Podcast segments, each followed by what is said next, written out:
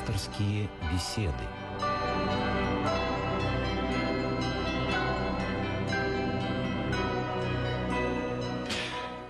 Я приветствую всех, кто слушает нас сейчас. Здравствуйте. В студии Константин Кроляков. И снова мы возвращаемся к пасторским беседам.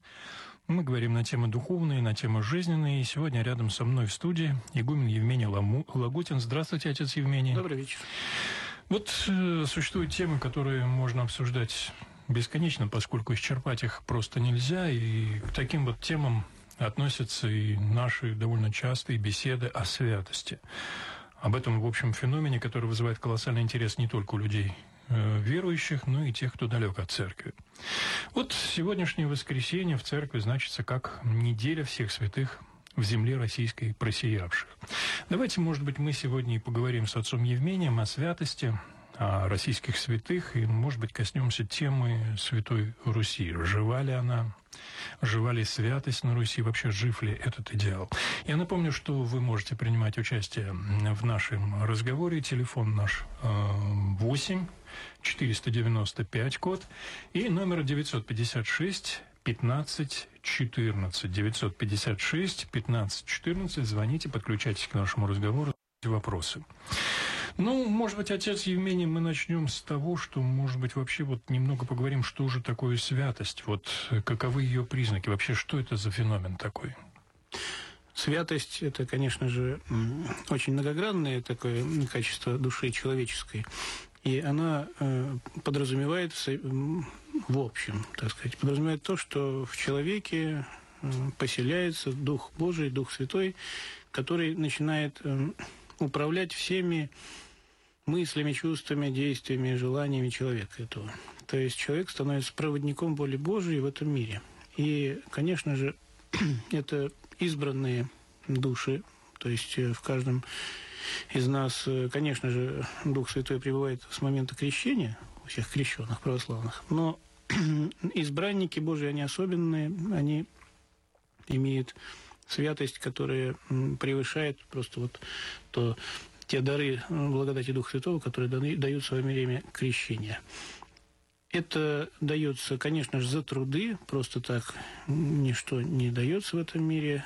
И прежде чем человек становится во святых, к лику святых причисляется, он, конечно же, терпит очень много искушений и от лукавого, и от людей, и от своего ну, собственного естества, которое тоже греховно, как и у всех нас. Все мы не безгрешны.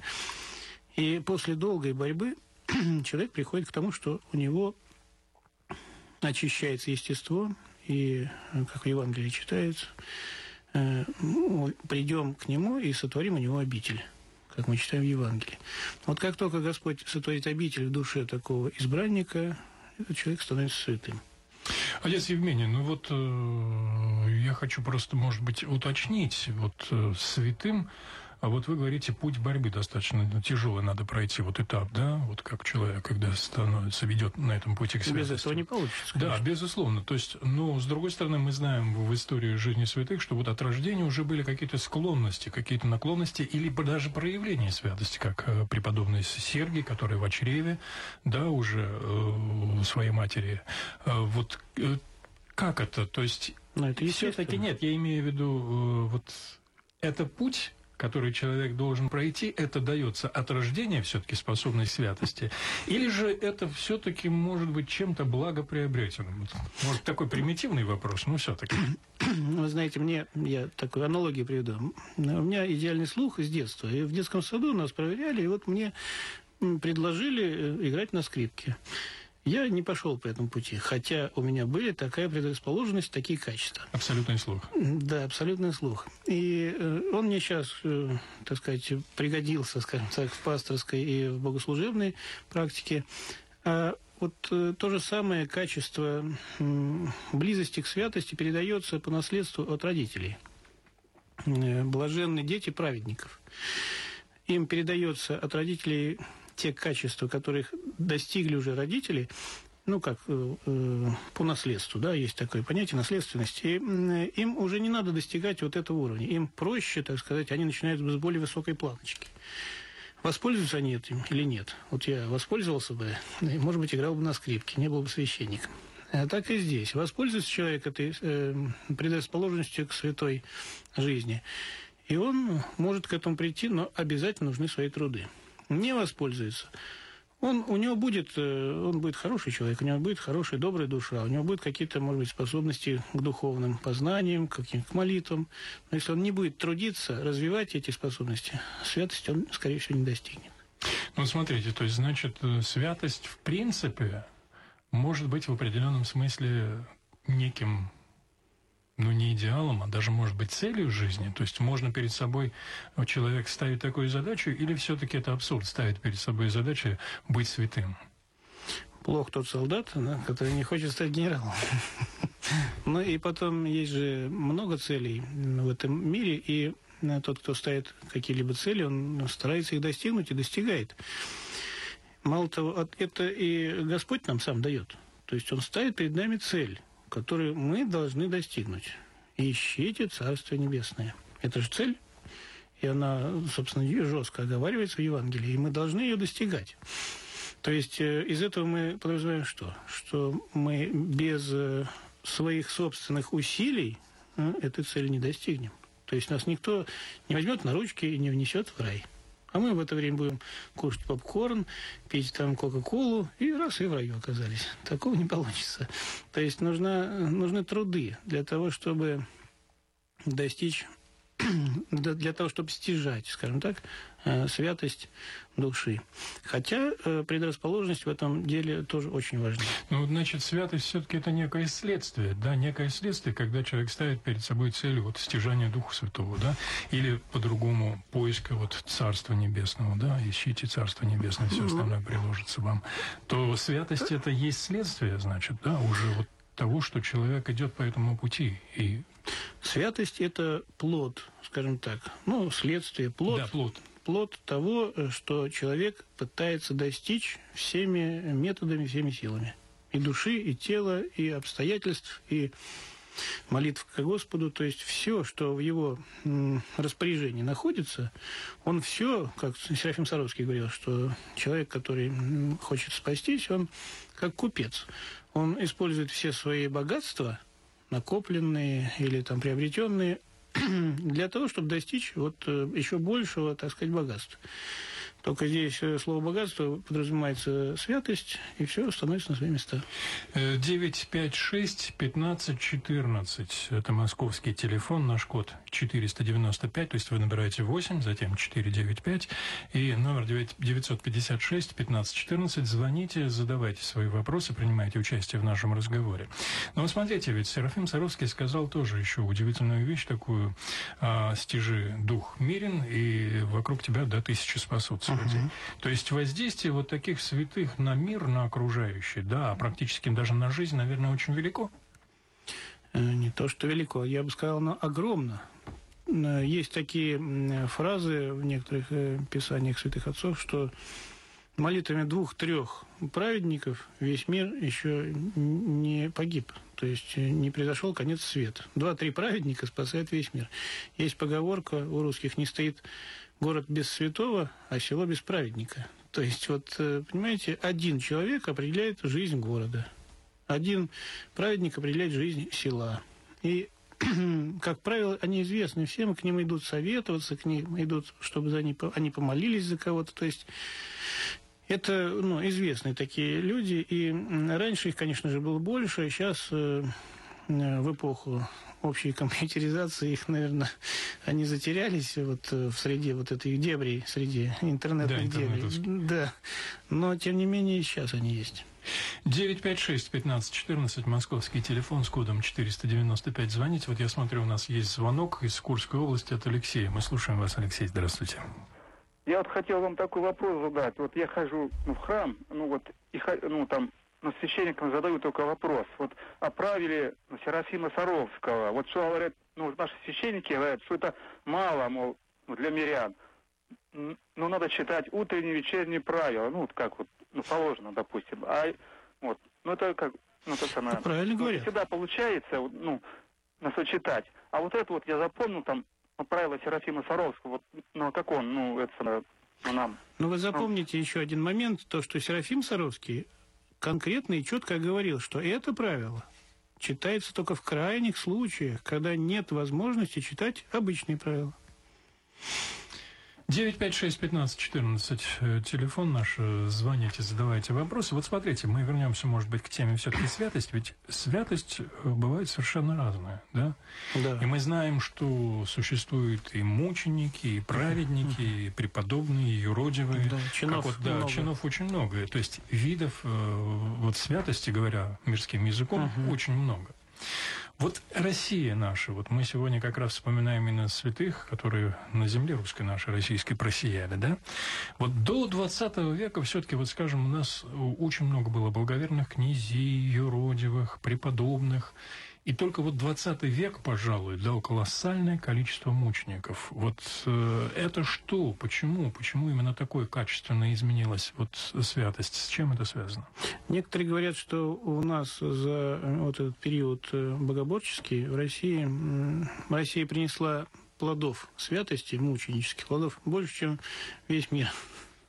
То есть мы э, очень, так сказать, были та лоза, которая была просто усыпана гроздями мучеников, скажем так, фигурально, да.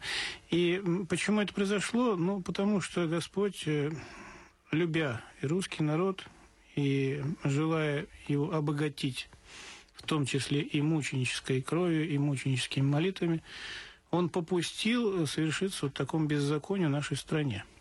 Конечно же, здесь были причины и нашего отступления. Э, Я вот ни- никогда не забуду э, фразу Осипова. Э, Его, он при... Алексей Ильич? Алексей Ильич, а, да он э, хорошую фразу такой сказал. Э, В э, Византийской империи тоже был момент, когда был вот православное государство, вдруг пришел такой человек, который стал гнать и уничтожать церковь. И один монах стал молиться, говорит, Господи, ну как же, вот мы такая церковь, вот, значит, так благочестиво жили, как же ты попустил вот этому тирану, деспоту, который убил там предыдущего императора и захватил власть, и стал уничтожать, как ты попустил ему прийти к власти и сделать вот такие беззакония. Он долго молился, долго постился, и в конце концов получил короткий, э, ясный ответ. Искал худшего и не нашел. Да, это точно. Да, то есть э, наказание за грехи, оно копится, копится, копится, и в конце концов Господь эту чашу э, дает нам испить. Вот эту чашу гнева своего, накопленную нашими грехами. А в России были ведь и различные и спиритические секты, и каких только сект у нас не было, и это все, конечно же, э, Богу было неугодно. Поэтому было попущено нам э, э, такое испытание, которое привело нас к еще большей святости. Сейчас наша земля ну, вся полита кровью мученической, и она вопиет к Господу о прощении наших грехов и, конечно же, о будущем России. То есть будущее России тоже Серафим Саровский определял как э, духовное, может быть, не такое богатое, но духовно сильное.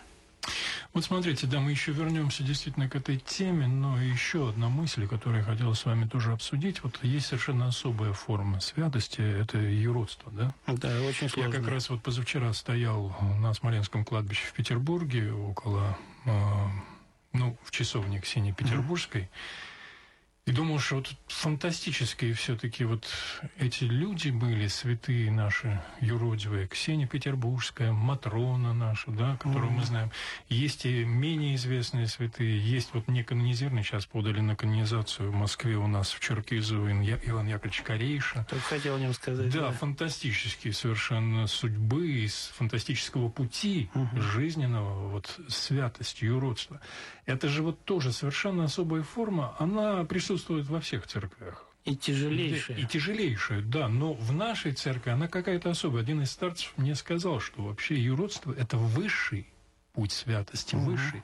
Вот, может быть, немножечко давайте поговорим об этом, потому что действительно необычная вещь и с точки зрения нашего сегодняшнего, нашего рационального ума, с нашего вот этого мира, то я не знаю, юродивому вообще, по-моему, в наше Не время место. Не место, Не- да, не место, потому что, ну, Ну, у нас все невозможно. просчитано, все Да, и потом у нас сразу приедет везде. э, карета тебя сразу кстати.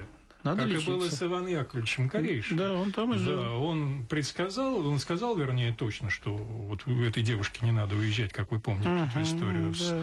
человеком, который был замужем и пытался ее соблазнить. И он отомстил и посадил практически всю жизнь он провел в сумасшедшем доме. Всю То есть жизнь. технология борьбы с православием уже тогда была отработана. Отлично отработано, да, абсолютно. Начало Психушку, 19 века. Нет, но вот если серьезно, то действительно юродство вот тоже особая форма святости и свойственна именно нам. У нас в России очень много юродивых всегда было. Да, юродивый – это особое, так сказать, звено э, в чине э, святых. Э, И, конечно же, оно чрезвычайно сложно, особенно у нас. Потому что если где-нибудь в Греции там, или в Египте юродивый ходит м, совершенно раздетый, ну, это понятно, там тепло. Когда у нас по морозу минус 25 ходит Босиком, да, да. Василий Блаженный, да, и что самое страшное и непонятное, он не замерзает. Он ночует в сугробе, голышом практически. Не замерзает, не умирает. То есть он мучается, он там обмораживается, но выживает. И, конечно же, это в наших умах, э, таких вот э, сегодняшних э, наукой, так сказать, облеченных, э, это не укладывается ни в коем разе. Но именно это и требуется. То есть Юродивые, они чем важны для общества, для православных? Тем, что они показывают, что не прикрепляйтесь к этому видимому миру, к этому наукообразному миру, где все рас, э, рационально, все разложено по полочкам. Все это не так. Все это совершенно по-другому. Вот видите, мы можем не есть и живы. Мы можем не одеваться и живы. Мы можем не лечиться и живы. И прочие-прочие моменты, которые они отвергали напрочь. И тем не менее Дух Святой присутствовал в них, хотя они, ну, в общем-то, иногда, как казалось многим, э, переступали какие-то, так сказать, морально-нравственные даже какие-то моменты, то есть там могли кого-то там отругать, кому-то там что-то сказать нехорошее, и за что их и били часто. Но на самом деле, когда потом человек через некоторое время осмысливал то, что с ним произошло, и что сказал ему юродивый, он понимал, что он его предупреждал. Э, Я э, из отца Павла Груздева жития вспоминаю, когда он ни с того ни с сего шел с, с духовными чадами, проходя мимо э, мужичка, стоящего на обочине, вдруг начал ругаться матом. Да, ты представляешь, какой шок был у всех. Ну, ну как-то батюшка, Да. такой седовласый, благой такой, вот весь прошедшие лагеря, и вдруг матом. Через несколько секунд мужичок, стоящий на обочине, упал на колени, стал плакать и просить прощения. Он, оказывается, просто сказал все, что думал этот человек о нем. Все мысли, которые... Все мысли, да. То есть вот совершенно непредсказуемый ход э, вот событий у Еродивого, но он всегда направлен на спасение души. Но вот тут еще нужно тоже четко понимать, что юродство – это дар, который ну, невозможно сознательно приобрести. Насколько я понимаю, все-таки это то, потому что если сейчас каждый из нас попытается стать юродивым, я представляю, что это будет. Не советую. Не Да, советую, но очень это- тяжело. Да, это только по особому благословению. Я знаю, что вообще особое благословение получают. получают. Да, и вот та же Ксения Петербургская, она ведь была совершенно здравомыслящий человек и высокообразованный, и она м, стала юродивой по благословению. Тот же Иван Яковлевич Корей, Корейш, тоже он был э, высокообразованный человек, и тоже по благословению стал юродивым. То есть это не признак сумасшествия, что самое главное. Юродство – это добровольное отречение от всего в этом мире здравомыслящего, то есть от всего, что нас прикрепляет к этому миру. Для чего? Только для того, чтобы прикрепить нас к Царству Небесному, к его духовным законам, открепив от законов этой жизни. Потому что здесь очень много человеческого, э, очень много такого, что мы сами измыслили, и живем в этих штампах, чтобы их э, разрушать, юродивые нужны. Да, вот у нас есть телефонный звонок из Москвы. Артемий, мы слушаем вас. Здравствуйте. Здравствуйте. У вас очень хорошая программа. Чаще бы была она по радио, потому что такую муть иногда несут. Вот недавно, в пятницу, был крестный ход. Праздновалась Курская коренная в городе Курске. Было очень много народа. Архи... Митрополит теперь уже Герман возглавлял эту процессию. Было человек, наверное, 100 тысяч участвовали в крестном ходу. Это один из самых знаменитых и больших крестных ходов еще в дореволюционной России. Значит, носителем Курской иконы, то есть ее опекуном, был святитель Иоанн Сан-Франциский и Шанхайский. Он наш чудотворец. Угу. Иоанн Она ему досталась Да. после революции, и иногда она посещает Россию. Бывает она на празднике именно на Курской коренной, вот она будет осенью, 25 сентября. И вот что сказал о святости святитель Иоанн Шанхайский Сан-Франциский. Это русский наш человек, который эмигрировал с родителями за границу во время революции. И ему чудом досталась икона Курская коренная, переданная Деникиным. Значит, она по сей день находится в зарубежной церкви. Его, вот, э, как вам сказать, его мнение о святости. Да. Он сказал, что святость есть такая высота праведности, что люди настолько наполняются благодати Божией, что она от них течет и на тех, кто с ними общается. В общем-то, Россия и все православие находится под покровом Божьим, Пресвятой Богородицы. Поэтому, если даже один праведник был бы в городе Содоме, то Господь бы его не сжег. А у нас наполнена Россия Мгм. столькими праведниками, и которые живы по сей день. Спасибо вам большое, спасибо, Артемий, спасибо. Поддержали, да. 956-15-14, код 495, звоните. Ну вот действительно, вот мы об этом как раз говорили э, сегодня в программе. Но вот, э, может быть, мы перейдем уже к нашим дням, вот к тому, как живем мы. И вот тут, в общем-то, конечно, возникает вопрос, вообще возможна ли святость вот в нашем сегодняшнем мире, и если это и будет святость, будет ли это святость в том понимании, потому что, ну, мы прекрасно видим, что мир кардинально изменился за последние вот 100-150 лет во всех отношениях. Действительно, это вот. так. Это не только нравственные и духовные ориентиры, и Даже климатически. Климатические, вот о чем мы говорили с вами перед программой, информационно, опять же, понимаете? То есть э, жизнь, она кардинально другая. Вот возможно ли святость в наши дни? А почему нет? Ведь Дух Святой, какой был, такой и остался. Остается только подготовить нашу душу для того, чтобы Дух Святой в нее вошел. А э, там какие-то информационные или какие-то социальные или климатические, они не могут, эти факторы, повредить нашу душу настолько, что э, в нее Дух Святой не войдет. Было бы желание. Вот единственное, что Господь от нас ждет, это желание. И Здесь, опять же, так сказать, чуть-чуть отклонившись, э, у нас в монастыре сегодня память иконы Лобзани Иуды. Вот э, В Николу-Берликовском монастыре, я просто уточню, может, радиослушатели Да. не знают, что э, отец Чуд- Евмений, да, настоятель э, монастыря Никола Берликовского под Москвой, недалеко от Ногенской и Щелково.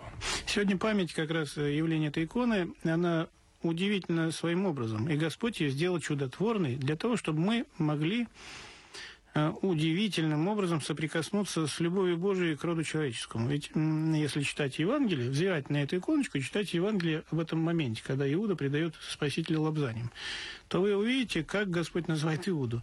«Друже, твори на то, что пришел». То есть он его называет другом и говорит, ну ты вот то, что пришел, сделай. Это э, совершенно не вмещается в Да, нашей голове. парадоксальная, можно даже сказать, Да, фраза. фраза парадоксальная. То есть, э, почему? Потому что если бы Иуда покаялся, Господь его простил бы и ввел в Царство Небесное, что самое интересное.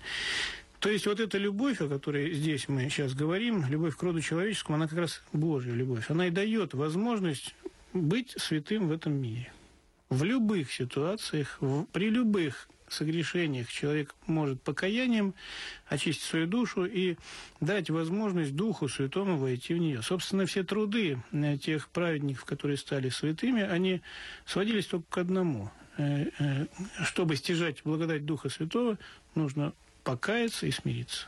То есть отречься от своей воли, дабы была только воля Божия в душе, и очистить те согрешения, вольно-невольные, покаянием. Мы знаем, что одно и то же из основных э, качеств святых, в общем, то, что заповедовал и Господь, и то, что действительно является столпом нашей веры православной, это любовь.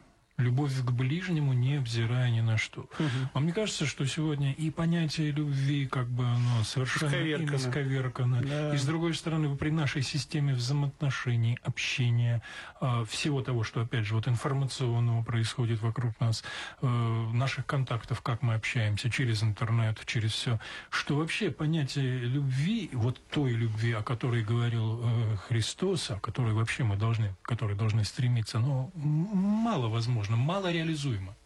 Оно, мне кажется, остается, но такая, как бы, появляется домовая завеса. Знаете, вот она закрывает нам наше зрение от э, видения этой любви. Потому что, когда человек видел святого перед своими глазами, он видел именно эту любовь. И он естественным образом понимал, так вот как надо жить-то.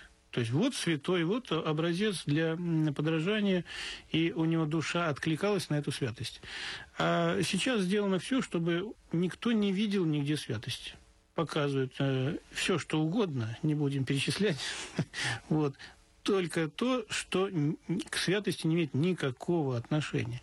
Таким образом, вот как солнце, оно есть, но когда тучки находят, мы его не видим. Но это не значит, что оно исчезло. Оно есть. Так же и святость. Она есть, и эти люди есть в нашем обществе. Только мы их не видим из-за того, что между ними и нами стоит вот эта вот завеса, мутная завеса информационной войны против рода человеческого, ведущаяся, конечно же, дьяволом, сатаной.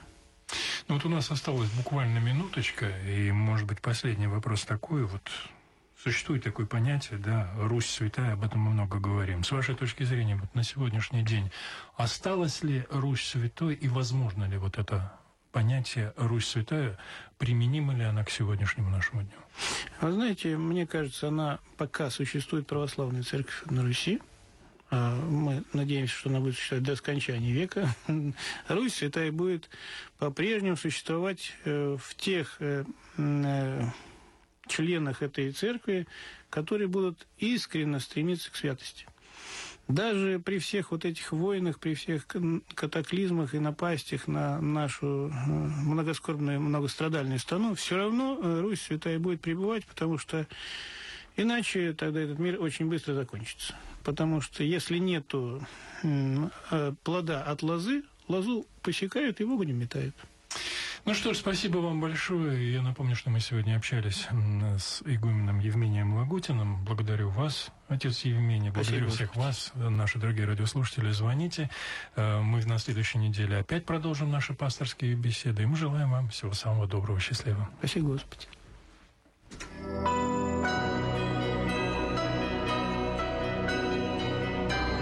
Вы слушали программу «Пасторские беседы» из цикла «Мир, человек, слово».